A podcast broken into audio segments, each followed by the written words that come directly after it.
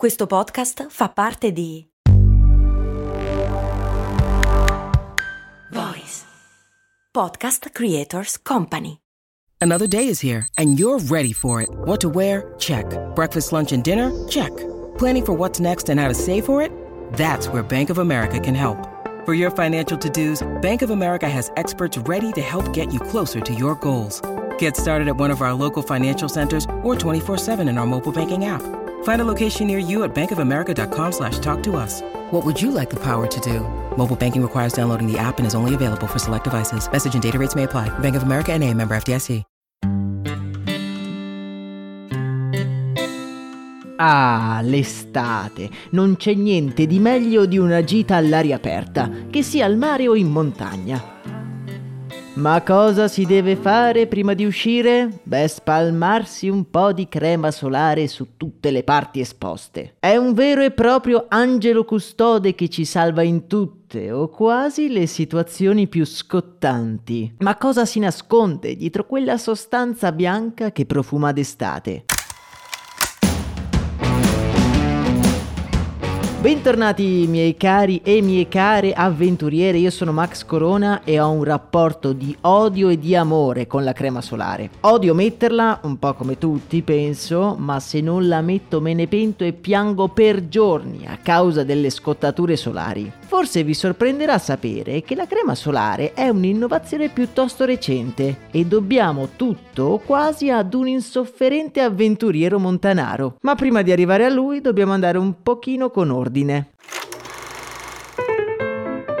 A dire la verità, proteggersi dagli invadenti raggi del sole è stata una necessità dell'essere umano fin dalla notte dei tempi. Gli stessi vestiti sono sia un modo per sopperire alla mancanza di pelliccia per il freddo, ma anche un modo che avevano le popolazioni preistoriche per nascondere la nuda pelle ai raggi del sole. I primi unguenti naturali a base di erbe per proteggere la pelle sono risalenti però agli antichi greci, particolarmente famosi per essere stati i primi a cospargersi il corpo di olio di oliva per non far arrossare i loro vigorosi corpi allenati.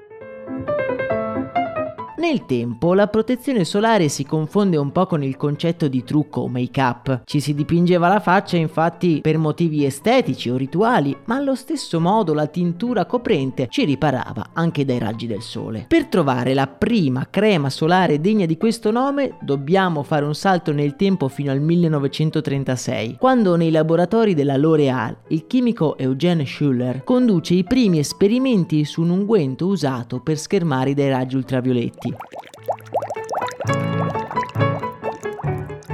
Ricordiamo che all'epoca non c'era la cultura della pelle abbronzata, anzi la pelle pallida era simbolo di bellezza, mentre l'abbronzatura era simbolo di lavoro nei campi e quindi di povertà.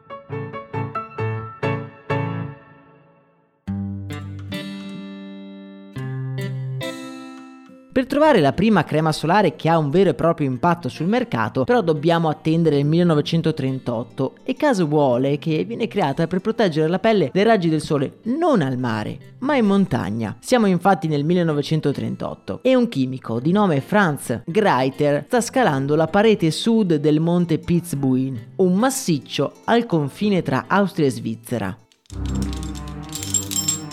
Essendo la parete esposta a sud e quella giornata estremamente tersa e luminosa, possiamo solo immaginare che fine ha fatto la pelle pallida del nostro avventuriero. Franz arriva in cima, ma quando rientra non si regge più in piedi. Un po' per la fatica e un po' perché il sole lo ha completamente ustionato, facendogli addirittura salire la febbre. Disturbato dai brividi e dal bruciore, Frank giura che non avrebbe mai più preso una scottatura. E qualche giorno dopo, aiutato da sua moglie, una rinomata estetista, crea la prima crema solare, che lancia sul mercato chiamandola proprio come quel monte che aveva cercato di scalare sotto il sole cocente, Piz Buin. Il prodotto, sebbene sia ancora in commercio, all'epoca non ha avuto una diffusione di massa ed è solo grazie all'intervento di un aviatore statunitense di nome Benjamin Green che la crema è diventata il prodotto che tutti noi conosciamo.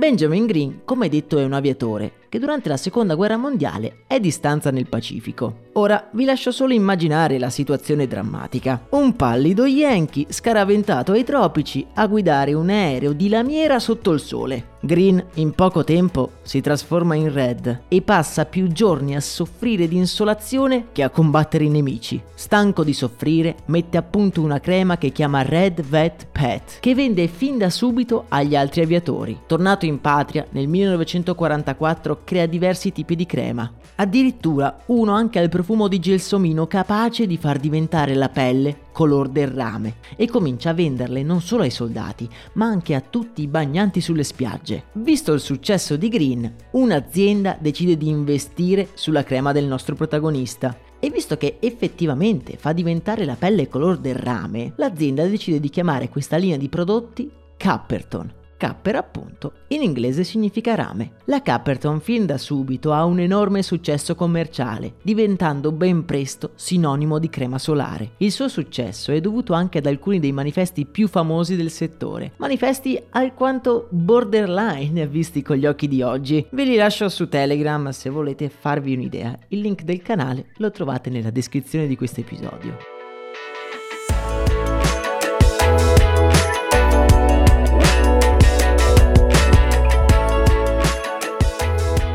Un'altra cosa curiosa è che il fattore di protezione solare, cioè il numerino che vediamo scritto sui tubetti, è stato introdotto proprio da Franz Greiter, l'alpinista che abbiamo conosciuto poco fa, e pare che la sua crema avesse un fattore di protezione di due, un po' poco forse per proteggerlo dai raggi del sole di alta montagna. Comunque, ha introdotto questa scala che è da leggere in questo modo: la crema cinquanta lascia passare un cinquantesimo della radiazione solare e facendo Facendo i conti capiamo che ne blocca quasi il novantotto per cento. Quindi la sua crema di due praticamente dimezzava la radiazione solare.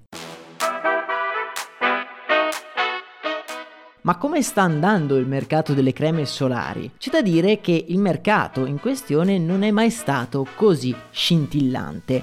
Nel duemilaventidue il mercato italiano è cresciuto di ben il quattordici per cento rispetto a due anni prima, nel duemilaventi. La vera forza del settore, un po' come in tutto il mondo della cosmesi, è il connubio tra innovazione e sostenibilità. I prodotti venduti, mettiamo dagli anni cinquanta fino a dieci o venti anni fa, non avevano molto rispetto per l'ambiente, mentre ora è difficile non trovare creme biodegradabili o comunque green. Dagli anni cinquanta, con i grandi investimenti della Coppertone, si è dato il via ad un vero e proprio cambiamento di percezione nei confronti della bronzatura, che è passata dall'essere sinonimo di schiavitù a elemento imprescindibile dell'estate.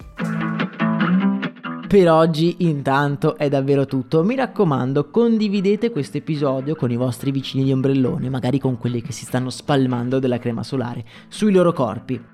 Augurandovi una serena giornata al sole ma protetti, io vi abbraccio forte. Un saluto da Max Corona.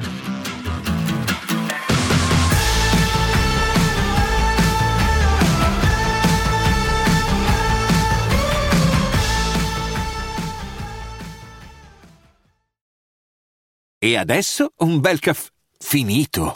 Perché rischiare di rimanere senza caffè quando puoi abbonarti a Caffè Borbone? Prezzi vantaggiosi, costi di spedizione inclusi, tante possibilità di personalizzazione e l'abbonamento lo sospendi quando vuoi. Decidi tu la frequenza, la qualità, scegli tra le cialde e capsule compatibili e crea il tuo mix di gusti e miscele. Mai più senza caffè con l'abbonamento Caffè Borbone. Tutte le info su caffè borbone punto com.